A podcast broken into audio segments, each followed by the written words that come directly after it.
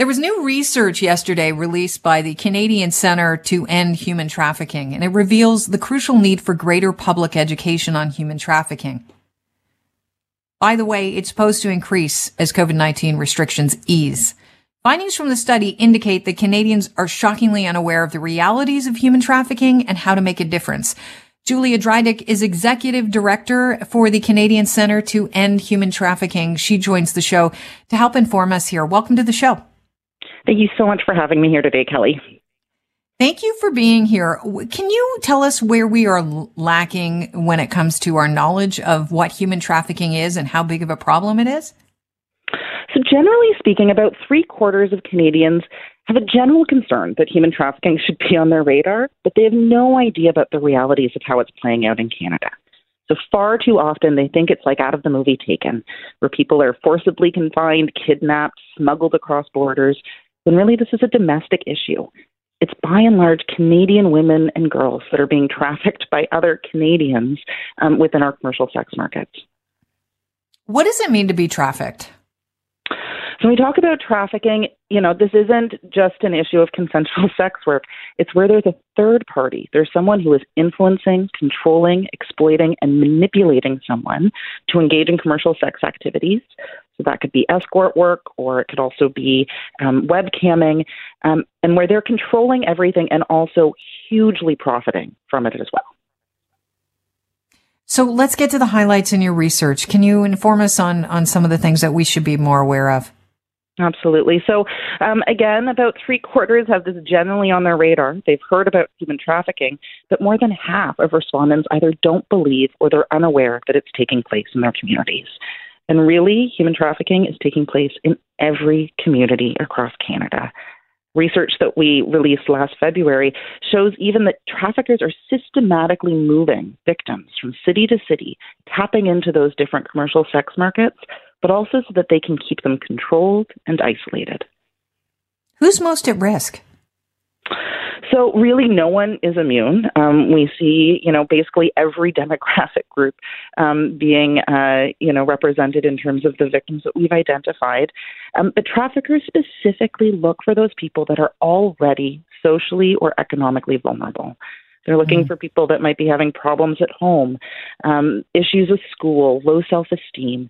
Um, but then, because of that, we also see certain groups overrepresented. So we know children that are involved in the child welfare system are, you know, ex- extreme targets for um, traffickers, um, as well as Indigenous and Black communities.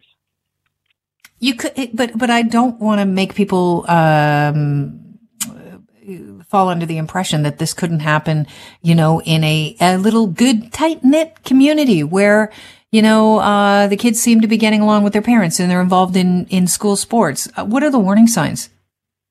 So the warning signs um, at a surface level might be that um, you know they might have really expensive things that you just can't quite mm. understand, but really it's about a sudden change in behavior um, where they're pulling away. They might have a new set of friends or a new boyfriend. He might be quite a bit older with a lot of kind of power and status being really secretive about where they're going and what they're doing, canned answers um, that just don't seem genuine or real. And again, pulling away and distancing themselves. Um, we're also looking at folks, and the reality is that um, they're being exploited within the commercial sex industry, and, and largely that happens at night. Um, and so they might be fatigued, um, tired, um, and then you know there's also a physical danger part where they might be showing signs of abuse, like cuts, bruises, um, or other forms of intimidation. So you have um, indicated that, that that there are three steps towards a solution in your report. Can you maybe outline some of these steps? Yeah, we've got a three point call to action for Canadians to start being part of the solution. And one is to educate yourselves. Check out our website at www.canadiancentertoendhumantrafficking.ca to better understand what the realities are in our communities across Canada. And from there, start looking out for the signs. Again, those are listed on our website. But if you what are the signs? So again, it's with their um, withdrawing from their social uh, Right. relationship. So being secretive about where they're going. Um, again, we might see them with really expensive clothes. Um, But those are signs that, sorry to interrupt, but those are signs because I don't want you to have to repeat yourself, but those are signs that parents are looking out for. But like, how would it, the rest of us, uh, be able to spot someone that we suspect are being uh, trafficked? So, um, unfortunately, this isn't something that's easily detectable by just walking past Okay. someone on the street. Um, and again, because these traffickers are manipulators, right? They're using psychological control. So, in our first year of operating the hotline, we found that friends and family play an instrumental role, both in identifying exploitation, but also supporting those victims and survivors to exit and then access services. This is a community based problem where we all need to be looking out to everyone that we know in our communities and our families. Um, and it's through those relationships of trust that we can open lines of communication and support someone to exit. It's far more um, similar to intimate partner violence or forms of domestic violence than it is um, something that might seem more, you know, um, easy to identify, like someone being chained um, or, you know, uh, locked up um, or uh, physically forced to do something. So this is going on. This is going on. Um, and in operating the Canadian Human Trafficking Hotline 24 7, you know, we get calls every single day, um, and we've received calls from every community across Canada. Um, there is no community that is immune. Who are you mainly getting calls from? Concerned parents, or are you getting calls from women and girls that are being trafficked saying, help me, I have no idea where I am and I need help? So, about a third of our calls are from victims and survivors themselves.